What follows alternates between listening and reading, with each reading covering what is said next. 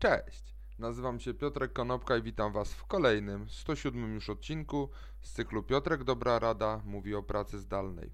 Dzisiaj powiem kilka słów na temat tego, jak wygląda praca zdalna z punktu widzenia takiego portalu jak Airbnb.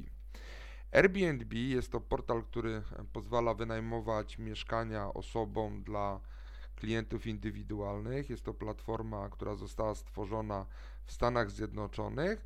Na samym początku chciałem powiedzieć, jak w ogóle oni podchodzą jako firma do tego, czy jej pracownicy mogą pracować zdalnie. Mają cztery takie reguły, które nadal obowiązują do czasu zakończenia pandemii i tymi regułami są następujące zdania.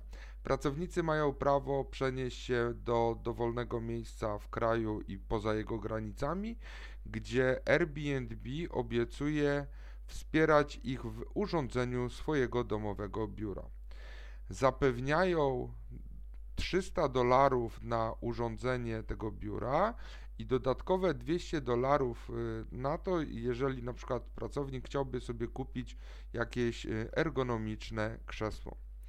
Po trzecie, pracownicy mają elastyczność polegającą na tym, że mogą wziąć dodatkowe dni wolne, jeżeli osoby z ich otoczenia, czyli dzieci, mąż, żona, rodzice zachorują lub y, nie można się nimi opiekować, nie można ich na przykład dzieci y, wysłać do szkoły, to jeżeli pracownicy mają takie problemy logistyczne po swojej stronie, to firma zapewnia to, że nie zostawi takiego pracownika na lodzie.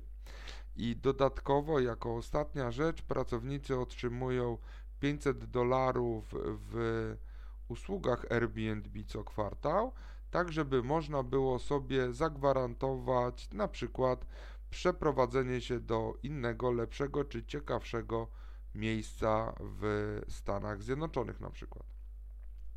Jak wyglądają w ogóle y, trendy pracowania zdalnego z punktu widzenia Airbnb? Okazuje się, że hasło remote working albo work remotely pojawia się w wynikach wyszukiwania na Airbnb od początku pandemii blisko 3 razy częściej. To znaczy, ludzie szukają takich miejsc na Airbnb, gdzie skąd mogliby pracować zdalnie. Równocześnie wzrosło o blisko dwa razy, o 90%. Wzrosła częstotliwość wyszukiwania hasła, że zwierzęta są dozwolone, czyli laupec, e, co także jest dowodem na to, że ludzie szukają pracy zdalnej, czy miejsc do pracy zdalnej, ale szukają takich miejsc, gdzie mogli przeprowadzi mogliby przeprowadzić się wraz z całą rodziną.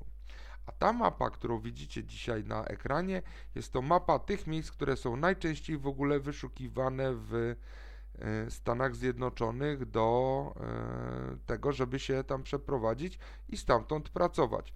Czyli w prawym górnym rogu widzimy e, zdjęcie okolic Portland. Później mamy takie zdjęcie z jeziorem, to jest Adirondack. Kolejnym miejscem są trasy zjazdowe w Straton. Później mamy Park Narodowy Shenandoah w Virginii. Dalej jest Colorado i taki, takie miejsce o nazwie Summitland i na samym końcu znajduje się e, w Montanie miejscowość Whitefish z takim jeziorem.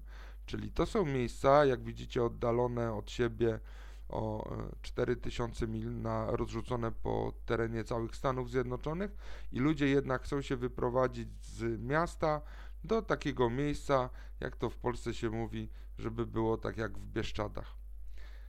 A wy gdzie byście się chcieli przeprowadzić? Czy będzie to Barbados, czy będzie to na przykład e, Straton, czy chcielibyście rzucić wszystko i przenieść się w Bieszczady? Dajcie znać w komentarzach. Dzięki serdeczne, do zobaczenia i usłyszenia jutro. Na razie.